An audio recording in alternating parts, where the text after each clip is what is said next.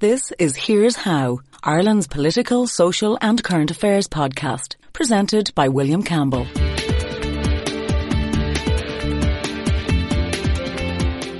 Thank you for downloading episode 90 of Here's How for the 3rd of September 2019.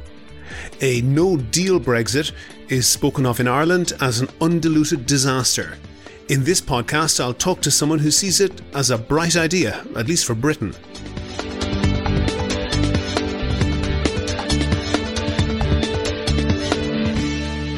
Here's How is Ireland's political, social, and current affairs podcast. Make your view heard. Just dial 076 603 5060 and tell the world what you're thinking. Your voicemail may be included in the next podcast. You can find tips on recording your contribution and other ways to contact the show at here'show.ie slash call. Coming up in a few minutes. It is simply a, a smokescreen to try and stop Brexit within the United Kingdom. What, what's what's what's your example internationally? What's your example possible. internationally of the fastest, best done trade deal?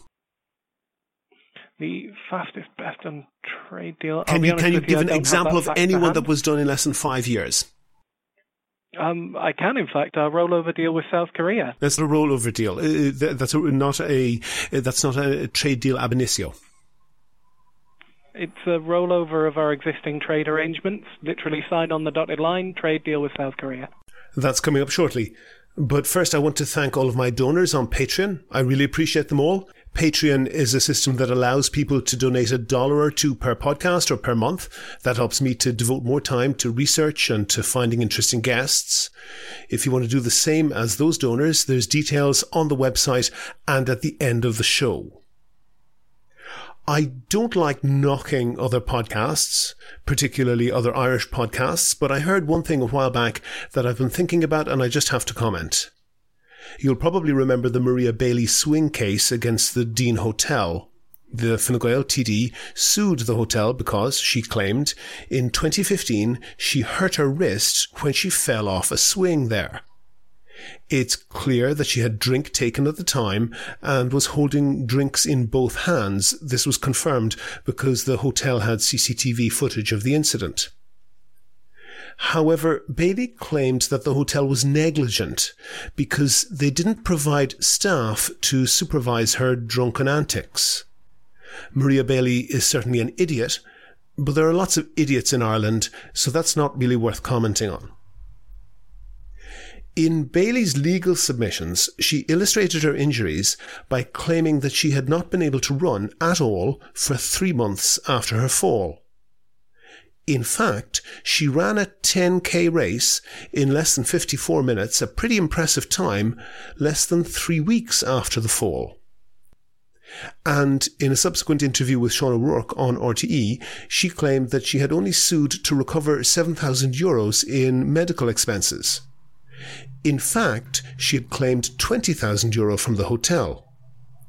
Maria Bailey is certainly a liar, but there are lots of liars in Ireland, and that's not what I'm focusing on in this segment. Getting towards what I am interested in here, Bailey is a liar. Sadly, we expect that of politicians, but sometimes lies have consequences. Bailey lied in the legal submissions she made to take her case.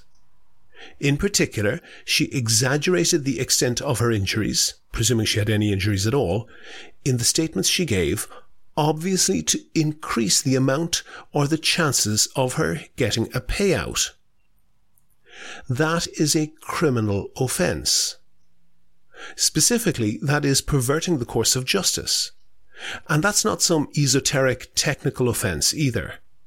Let's look at our nearest neighbour, particularly because they have pretty much exactly the same law on their books. Jonathan Aitken, the corrupt British politician, made false statements in an effort to sue the Guardian newspaper and ITV. It's important to note here that the case never went to court. The defence lawyers exposed the lie before it got to that point. What he did was he lied in his legal submissions, submissions that he knew were intended to be used in a court case, and that was perverting the course of justice. Aitken went from being a government minister to being sentenced to 18 months in prison in 1995. Jeffrey Archer's lies went further before he got caught. In 1987, he sued the Daily Star for saying he had paid a prostitute for sex. He won half a million pounds sterling, a massive fortune at the time. Years later, people who had given him false alibis recanted, and in 2001, Archer was convicted of perjury as well as perverting the course of justice and sentenced to four years in prison, barely a year after he had been the Conservative Party candidate for Mayor of London. Chris Huhne was the deputy leader of the Liberal Democrats and a senior cabinet minister in 2011 when his ex-wife told journalists that penalty points for speeding that were put on her driving license when they were married, in fact, related to when he was driving and should have gone to him, which would have cost him his license. That seems like small beer compared to the industrial scale penalty point fraud in Ireland, but the British police took it seriously. They charged Huhne with perverting the course of justice. He resigned from cabinet he resigned as an MP, he was convicted, and he was sentenced to eight months in jail. He went, more or less directly, from Her Majesty's government to Her Majesty's prison in Wandsworth. I want to compare those three to the case of Maria Bailey, who, information in the public domain makes clear, committed the same crime. Bailey has not been charged or convicted, and she won't be. She's not even been questioned, let alone arrested. She hasn't lost her seat in the Dáil. She hasn't been kicked out of Fine Gael or even the Fine Gael parliamentary party, the so-called losing the whip. But the poor Diddums, Leo Varadkar had to show some mark of disapproval, so he removed her as chair of the Oireachtas Housing Committee. Because the Irish elite just takes a different attitude to crimes committed by their own. That's where I get to the Irish podcast, the Irish Times podcast, in fact, where Irish Times journalist Pat Leahy asked Irish Times journalist Harry McGee what he thought of the penalty imposed on Bailey by Varadkar. In my view, the punishment that was meted out was uh, wholly proportionate. I just don't go along uh, with the public hue and cry that she uh, should lose her uh, use the whip. Um, Why not? Because, well, I think losing the whip is is a very um, comes after a, a very serious uh, transgression. And what happened here was that she found herself in the eye of the storm over two things. Number one, she exaggerated the claim, and I think she she deserved punishment for that. She exaggerated the nature of her injuries, did she? She, she did. Full disclosure, I did record an interview with Harry a while back, but I didn't put it on the podcast because it just wasn't very good. But that statement is gobsmacking. An elected politician commits a serious crime and respected journalists on a major national newspaper are happy to say that losing her little add-on job as chair of an Oireachtas committee is fitting punishment. Why is that enough punishment? I, I think that you have to look at this um, issue in its totality, and you have to look at the kind of the the punishment that's already been meted out to her in the, the court of public uh, opinion. You know, she was held up to national ridicule in the wake of that in a manner that that was her own fault. Of course, it, it, of course, it was. But you can't uh, discount the impact and personal effect that it, it, had on her. And I think that looking at the um, situation in its totality, looking at the um, the ridicule uh, that she has uh, been subjected to, uh, looking at the kind of the, I'm using a technical term here, the storm that she found herself in over the period of a month, uh, compounded by the fact that her father passed away. Uh, in the meantime, it would have been very easy uh, for Leo Varadkar uh, to decide to remove the whip her, from her. It would have been a populist move. It would have um, echoed the kind of the, the public clamour but in my view, I think the action that was taken by the Taoiseach is proportionate. I think the Taoiseach. So basically, because people are angry at her for committing a crime, she shouldn't suffer any real punishment for it. Think about that for a moment. If the public is angry at a criminal because of the crime they committed, then the criminal should escape the punishment for those crimes. A respected Irish journalist sat down in front of a microphone and, I presume, hadn't had a stroke that morning, although I can't be sure, and he said a politician who committed a crime should not alone escape prosecution and conviction, she shouldn't even lose her political career because she has to put up with the anger of the public. This segment is not about Maria Bailey, and it's not about Harry McGee either. This segment is about a class of people in Ireland who really don't believe that the law applies to the people they mix with in the same way as it applies to the rest of us. It's not that they think they should be able to get away with it. It's that they believe, they really believe that there is no it that they're getting away with. They genuinely believe that they're right. On this podcast, I've tried to cover a variety of issues, but one theme is to challenge the insulated power structures, and the most frustrating response is not hostility, it's indifference. It's the what are you going on about attitude. I've challenged the CSO in manipulating questions to get a desired response on religion. I've challenged RTE on them giving almost unlimited free airtime to the motor lobby in the form of the AA. I've challenged the Department of Communications on giving taxpayer billions to a private broadband provider, and my overriding feeling is that they just don't get it. They really don't see what is wrong with what they're doing. The problem with Ireland is not that a third rate politician committed a crime. That happens everywhere. The problem almost isn't that she escapes punishment for the crime. And let's remember that the case of Jonathan Aitken is identical to hers. In both cases, false statements were made preparing for a lawsuit that never ended up going to court. He lost his job as a minister, lost his political career, was bankrupted, and served seven months of an 18 month sentence. The real problem is that people, influential people in Ireland, think that it's okay that this doesn't happen. They think what we do is normal. We live in a country where a cardinal bullied and threatened rape victims to prevent them from going to the Gardaí.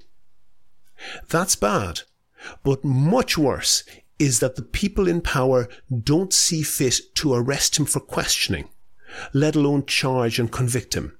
That just wouldn't be good form. We live in a country where we know for a fact that a businessman paid a bribe to a politician to get a radio station license. A High Court judge ruled that that happened, but neither the politician nor the businessman were ever charged, they were never questioned, they were never arrested.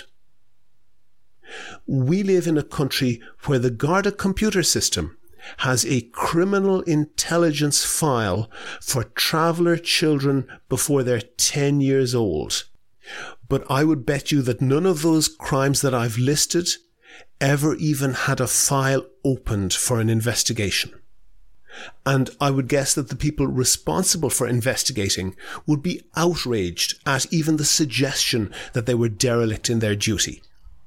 They can't imagine leading cardinals, politicians, or businessmen away in handcuffs. It's just not what they do.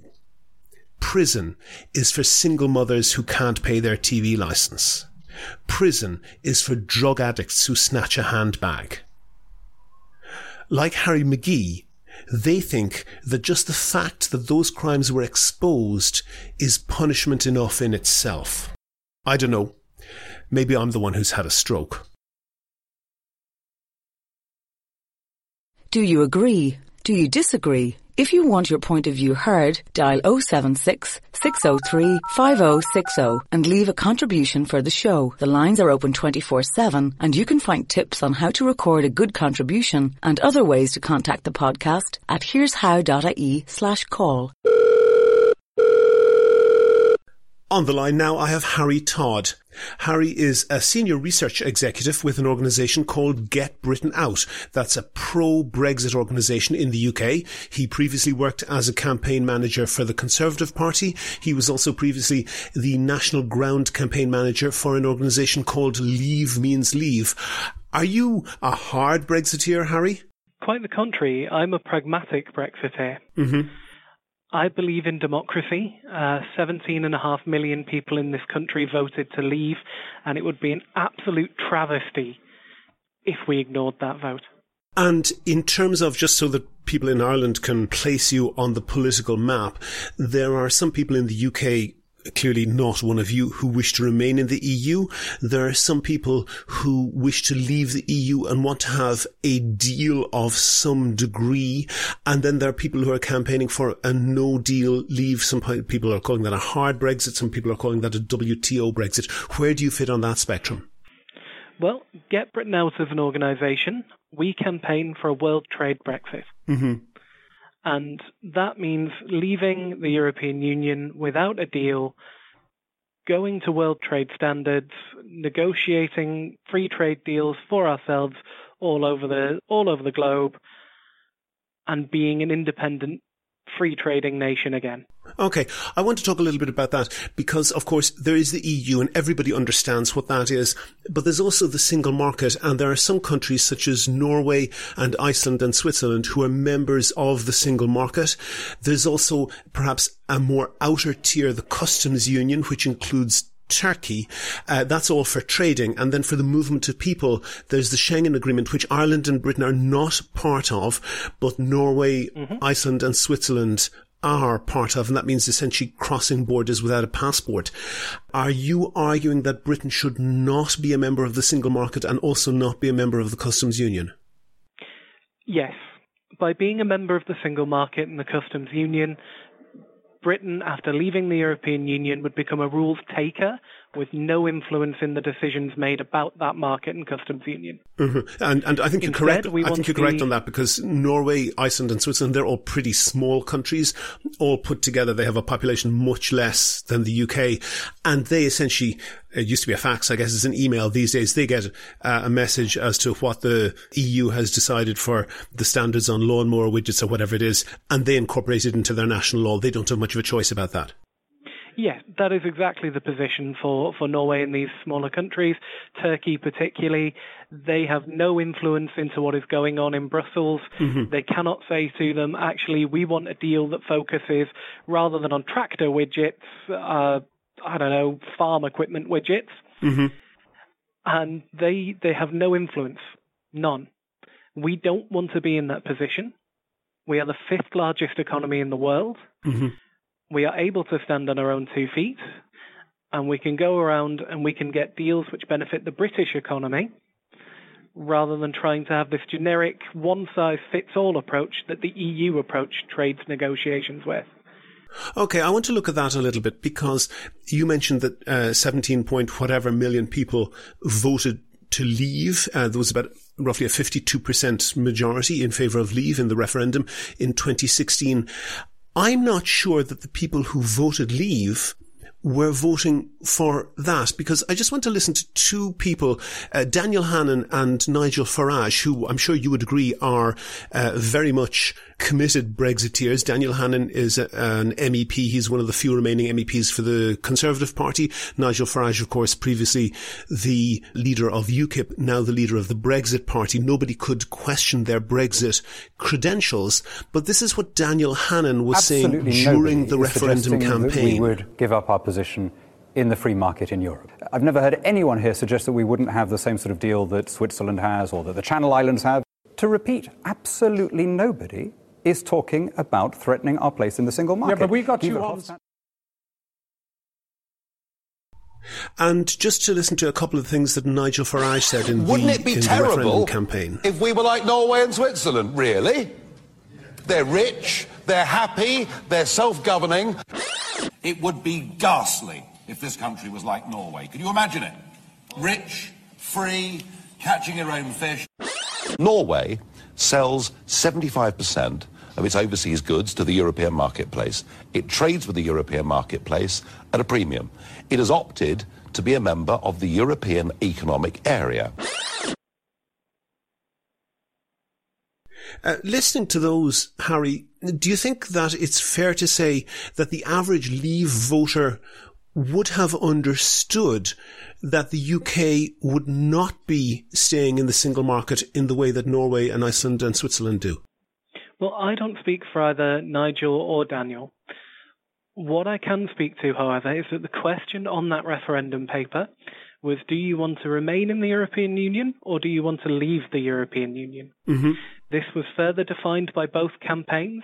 Uh, Philip Hammond, who was quite big in the Remain campaign at the time, mm-hmm. at Chatham House in March 2016, he he's directly quoted as saying, "Let's look for a moment now at the default option, the World Trade Organization rules, which if it were if it were if it were, we will end up if we leave the Euro, if we leave the European Union without a deal agreed. Mm-hmm. For anyone who wants to ensure a clean break with the EU, the WTO is the only honest model." But that that was hold on for a second. That was the Remain Harry Harry Harry Harry. That was the Remain campaign, and the one thing about the Remain campaign was that they lost. People didn't believe them. The Leave campaign won, so people believed, at least in a majority, Daniel Hannan, who explicitly said there is no question of leaving the single market, and Nigel Farage, who explicitly said that the future model for Britain would be like no- Norway or Switzerland. And again, I, I, can't speak for either of them. All I can speak to is what was on that ballot paper. Mm-hmm. And what was on that ballot paper was leave or remain. Both sides then spelled out different visions for what that could be. Philip Hammond, as I've just quoted, he said WTO is the only honest model. There were other people at the time. And he said that would be a Thing. disaster. He said it's the only honest model. He may have his opinion on whether it's a disaster or not, but it was talked about, people heard the arguments for it, and we voted to leave. Okay, well, let's move on for that because I don't want to, you know, that vote is over. I don't want to labour it too much. And to be perfectly honest, Irish people didn't have a vote in that, and that's, you know, they don't have a dog specifically in that fight. But they do have an, an, intense interest in trade with the UK. And I'm looking at your website and you have a list of uh, myths. You say uh, EU facts and myths. And it says myth number one, Brexit would damage trade with our European neighbours. And then you have truth, British businesses do not need the EU to trade. Which is it, that the trade would not be damaged or it would not be needed? Um, it's not saying that Britain doesn't, you know, want to have that trade. It's saying that we don't need the EU re- rules in order to trade. Okay. Uh, moving outside the trading bloc will not stop us trading into the EU. It just changes the terms on which we trade into the EU. Mm-hmm. And that's nothing to be afraid of. Okay, well, let me, let me, let me, let me give you, let me give you then, Harry, Harry, let me give you then the example of dairy farmers in Northern Ireland. And the milk industry on the island of Ireland, north and south, is highly integrated. About a third of the milk that is produced in Northern Ireland is brought as raw milk to the south for further processing. Some of that is then finished into finished products like baby milk or cheeses or butter and so forth. Some of that is then put into intermediary products like whey powder, which is sent to other factories, sometimes eh, eh, elsewhere in Ireland, sometimes in GB for further processing. If the UK leaves the EU without a deal on the, at the end of October, there will be a 19 pence sterling, a, a 22 cent tariff on every litre of milk that leaves Northern Ireland and comes into the Republic. At a stroke, the entire Northern Ireland dairy industry will be wiped out. I I don't agree with the assessment that it'll be wiped out.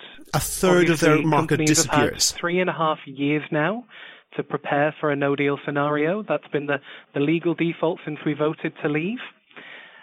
And if you look at the Ah, hang on, hang on, hang on, hang on. Just a couple of weeks ago, just a couple of weeks ago, the Prime Minister of the UK, Boris Johnson, said that the chance of a, a no deal exit was a million to one.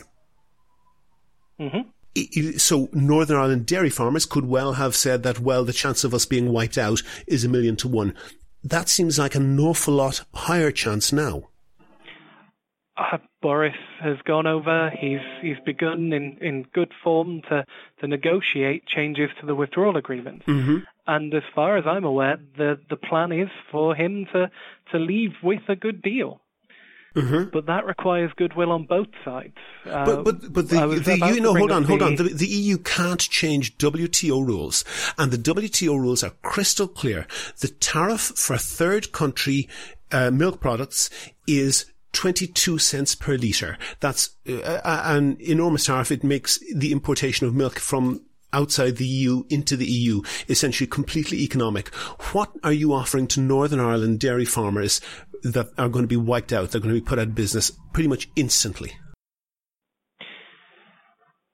Well, the state, without the EU intervention, will be able to support Northern, Northern Irish dairy farmers using some of the money we recoup now that we're not paying our membership dues to the European Union. But more than that, actually, there's something that the EU and the UK can do together, and Mm-hmm. that's agree a free trade agreement. We do not need to join the single market to do that. This is what we should have been negotiating for the last three and a half years. How long do you think that'll take to complete? Agreement, which, sorry, what was that? How long do you think that'll take to complete?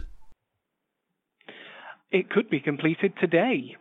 Under Article 24, I believe it is, of the WTO tariffs, we could agree a working principle trade agreement that retains the current benefits No, that's complete Without- nonsense. That's that's that's something that Boris Johnson tried on with Andrew Neil, and Andrew Neil slapped him down uh, about as hard as you could be slapped. That that's nonsense. That can only be done when a future agreement has already been agreed. It might be possible, for instance, uh, as we come out, to agree under GATT 24 paragraph 5b that both sides agree to a standstill, a protraction of their existing uh, zero tariff, zero quota arrangements Yes. to decide so whether they want to. how would you to go handle? along You with talk that. about Article 5b in Paragraph uh, GATT 24. Uh, Article 24. Get the It's detail right. 5, Get the yeah. detail right, Andrew. It's How- Article 24, paragraph 5b. and how would you handle uh, paragraph 5c?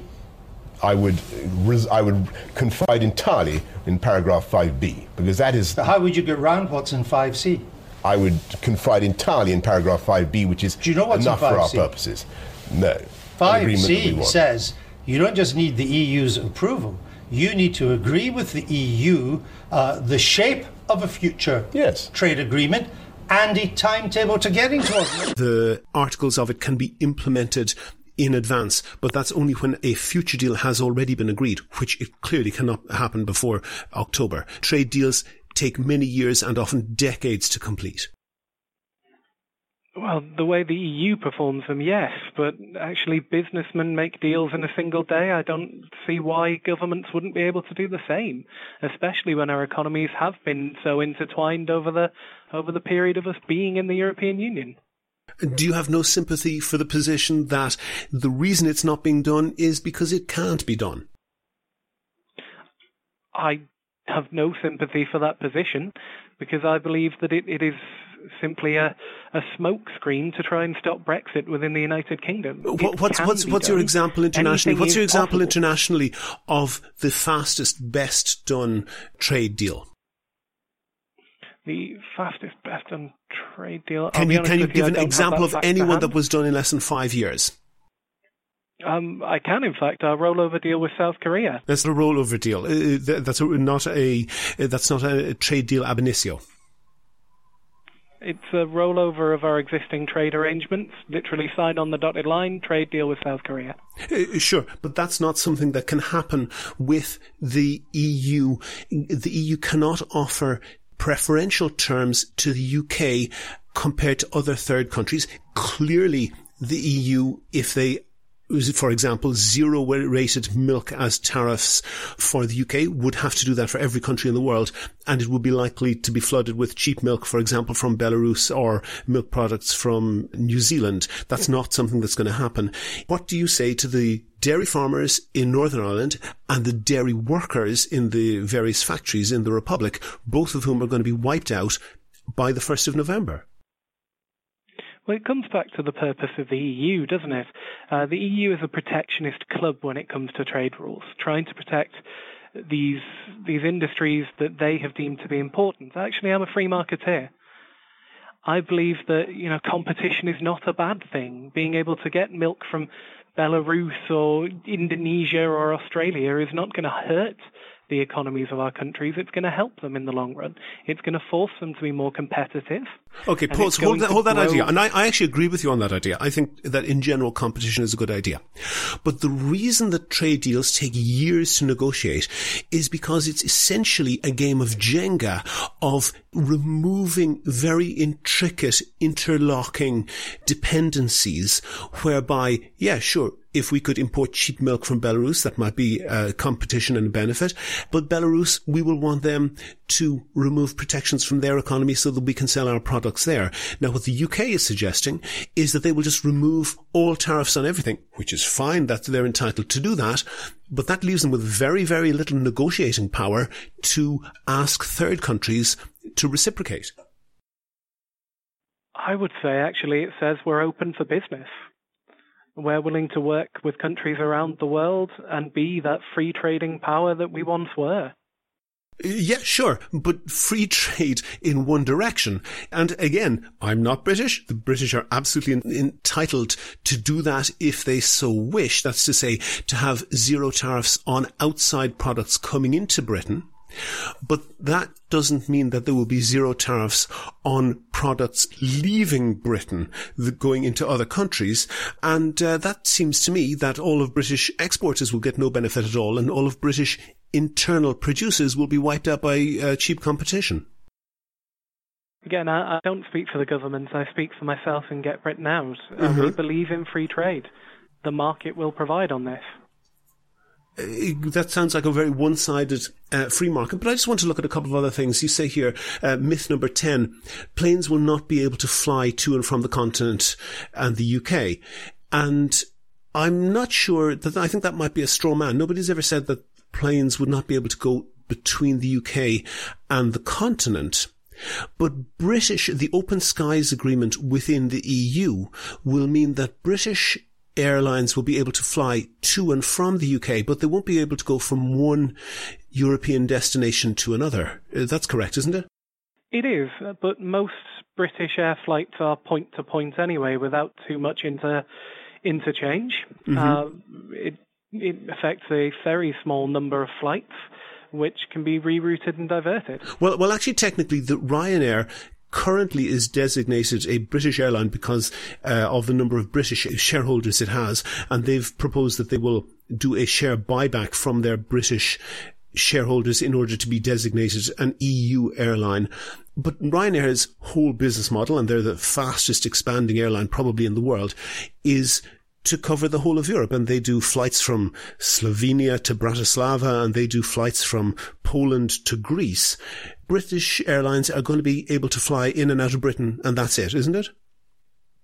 Well, as you've just said, Ryanair, which is, is a fantastic company, have taken measures to protect themselves, which is what all companies should be doing. Two and a half years ago, if I was a, a CEO of a big company, I would have set up a no deal Brexit task force and I would have all my preparation in place. Obviously, Ryanair has done that. And, and you're relaxed about the fact that no British companies will be able to compete in that market? Again, most British flights are point to point. Okay. Um, one other thing I see here, it says myth number 11, uh, there will be queues of trucks at Dover if we leave the customs union. Do you think that there will be no friction whatsoever. Uh, if you introduce tariffs, if tariffs are introduced on all products going from Britain to the continent and to Ireland? Uh, Grant Shapps MP, who's now a minister in the government dealing mm-hmm. with this precise situation, just the other day came out and said, We are in an advanced state of preparation for this. While he can't guarantee there will be no queues, queues will be kept to a minimum, and they've made arrangements to do the custom checks away from the border so that there aren't huge backlogs of trucks or driving down the M3, I think it is. Mm-hmm. Um, So we are prepared for this. We will be ready on the 31st to ensure that there is as frictionless trade as possible. Okay, and you, it says here uh, custom checks uh, are more streamlined than ever, which can be done electronically. Just regarding, because we're talking mostly to Irish listeners, regarding Ireland, and there's been talks of, uh, as you have in your website, streamlined checks that can be done electronically, and uh, trusted trader schemes, and uh, number plate recognition schemes, and so forth, and that's all well and good. But that's not acceptable to Ireland because that essentially means that an entire customs regime will be more technologically advanced and less difficult to manage. People in Ireland aren't happy with that. What they want is no customs regime between the two parts of Ireland. Hundreds of thousands of people cross the border every day. Tens of thousands of businesses trade across the border every day and have no experience of trading to different customs territories that's an enormous uh, headache and likely to drive an awful lot of uh, businesses out of business. Well, just before the 29th of March, the, no- the Irish government published its no deal planning document. Mm-hmm. In there, there was not one extra euro allocated to building border posts and customs checkpoints. The UK, with Boris Johnson as Prime Minister, just a couple of weeks, just the weekend gone, in fact, mm-hmm.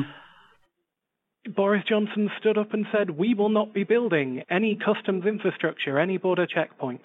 Yeah, but I, that's that's Who's of no interest to people. in these Ireland. That, that's not the hypothetical that's not the issue. That's not the issue for people in Ireland. Yeah, I mean th- that sounds almost like they're making a concession. The issue in Ireland is that regardless of whether it's at the border or not, it's not acceptable for somebody, let's say a farmer in County Fermanagh, to have to fill in, be it online or on his phone, or at the border, customs documents or, or declarations if he wants to sell a few cows to his neighbour in County Cavan.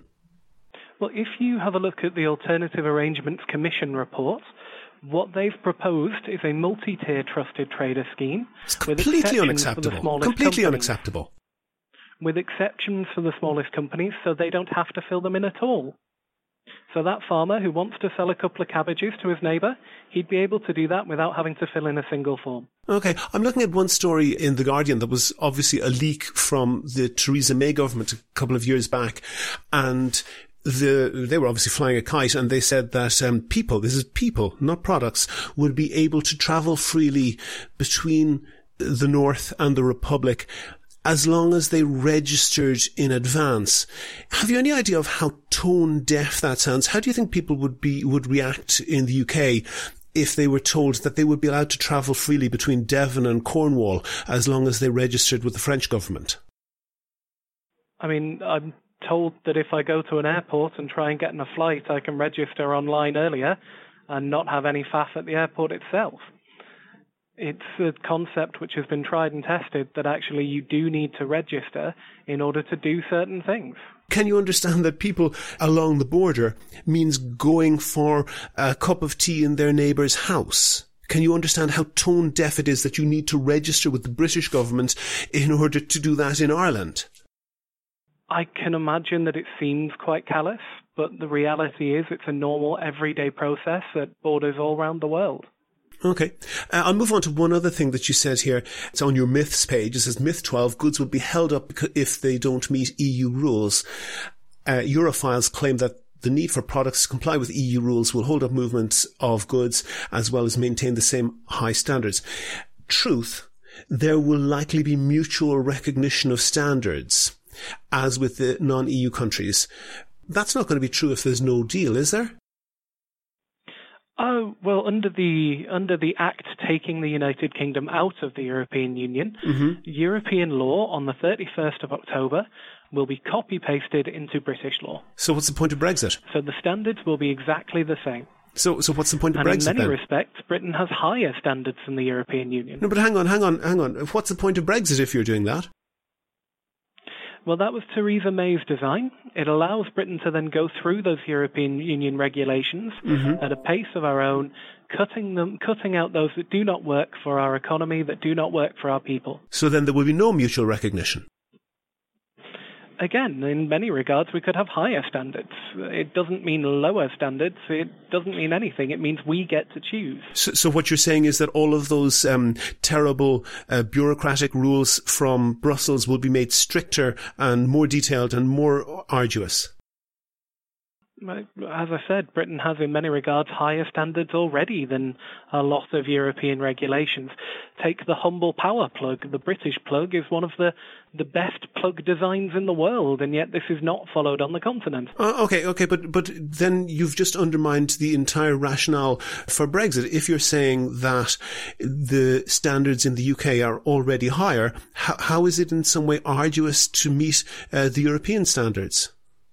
Well, the rationale for Brexit is that our elected parliament should be the ones making those decisions. And to, you said that you then will transpose all of the European law into UK law and then have time to go through it issue by issue, as I understand what you're saying. That is the and, default state, yeah. Yeah, and, and then be able to do that. Can you give me your number one change, the number one change to the law that you would like to make that you can't make now because of European regulations, but that you would like to see made once the 1st of November comes?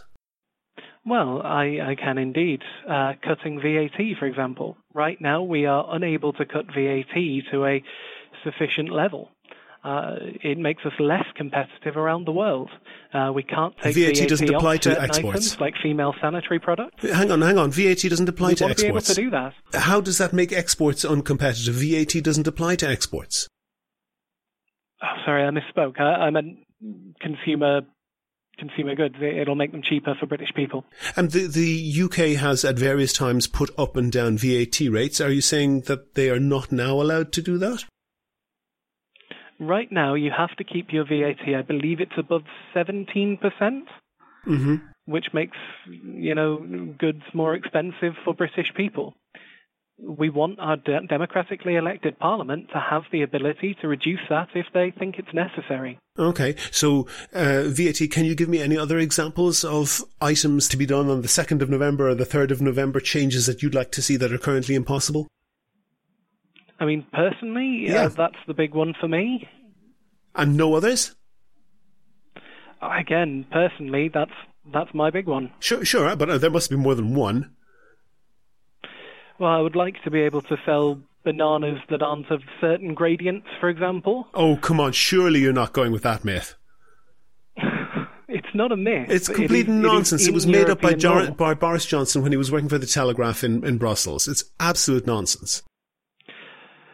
It again, it's not absolute nonsense, but okay, let's talk about the fact that the EU has regulations around when and when and when it isn't acceptable to eat horse meat. I'd rather do without them, thank you. Okay, can, can you see there that it may or may not happen that Britain will have the funds to be able to cut its VAT rate? Horse meat is a relatively minority dietary item in the UK, and uh, the bananas example you gave is uh, just false, and I'll put a link for that in the in the notes for this uh, website. But do you not see there that you seem to be running out of reasons pretty quickly? Again, I'm talking about my personal reasons. I'm not running out of arguments. It's just they're what I believe. Okay. Um, finally, uh, Harry, to the people in Ireland who are in a position where they see potential damage to the Irish economy, what would you say to Irish people who are perhaps, for example, working in a creamery where they will no longer be able to access uh, supplies of raw milk from Northern Ireland. Uh, what do you say to, you know, there, there's a, a, trend in the British tabloid pe- press of, oh, it's going to do them more harm than us. Is that a way to make friends or how would you, how would you explain that to somebody in Ireland? You know, if I was talking to one of these guys in a creamery, mm-hmm. I would say, look, I understand that this, this has a huge impact on what you're doing but it's not the UK alone that is, is being intransigent here. The EU and the UK could have sat down in good faith and organised a withdrawal agreement that worked, that didn't split up the United Kingdom. We could have had a trade agreement already ready to go. Mm-hmm. Neither side has done this because well, well actually, we did. The, the EU, the EU, over a course of two Brexit. years. Hold on, hold on. The EU, over a course of two years, negotiated and agreed an agreement. Uh, the EU didn't negotiate in good faith. They imposed standards. We will not talk about trade until we've agreed this area, this area, and this area. We will not talk about anything about a future relationship. We will not put anything into law about a future relationship. We'll do that in a non-binding political declaration that's about as much use as a chocolate fire guard. They haven't negotiated in good faith. What could they have done differently? They could have actually engaged and said, yes, the United Kingdom is leaving. Yes, we want to maintain a special friendship with the United Kingdom. Let's sit down. Let's actually work out a trade agreement that works. Let's sit down and work out a, a withdrawal agreement that works and is not being punitive to the United Kingdom for daring to leave the European club. Harry Todd, Senior Research Executive with Get Britain Out, thank you very much for talking to me. No problem. Make your view heard. Dial 076 603 5060 and leave a contribution for the show. You can find tips on how to record a good contribution and other ways to contact the podcast at hereshow.ie slash call. I fact checked one of the things that Harry said in the interview there. He said that the EU required member states to maintain a VAT rate of a minimum of 17%. In fact, the UK VAT rate is 20%, much higher than the minimum standard set by the EU, which is in fact 15%. It's the UK government that chooses to set it at a higher rate but that's the minimum standard rate. EU rules also allow member state governments to set lower rates for specific items as low as 5%, and that female hygiene products can be included in this much reduced rate, and there's a specific proposal in the works to set this to zero. I'd like to do more podcasts like this, and if you'd like to hear them, I could devote more time if I got them sponsored. I have a page on Patreon that allows ordinary listeners to donate a dollar or two per podcast or per month, whatever you want. So if you think it's valuable, please do that and share the podcast to your friends so they can do the same. Go to the website for sources and references from the show. And while you're there, you can like the show on Facebook, follow at Here's How Podcast on Twitter, and follow Get Britain Out at Get Britain Out. And get in touch with me if you can suggest a guest or a topic for a future show. Also, you can find out how to subscribe to the podcast for free on your computer, on your phone, or by email. All of that, including my Patreon link, are at www.hereshow.ie. The Here's How podcast is produced and presented by me, William Campbell.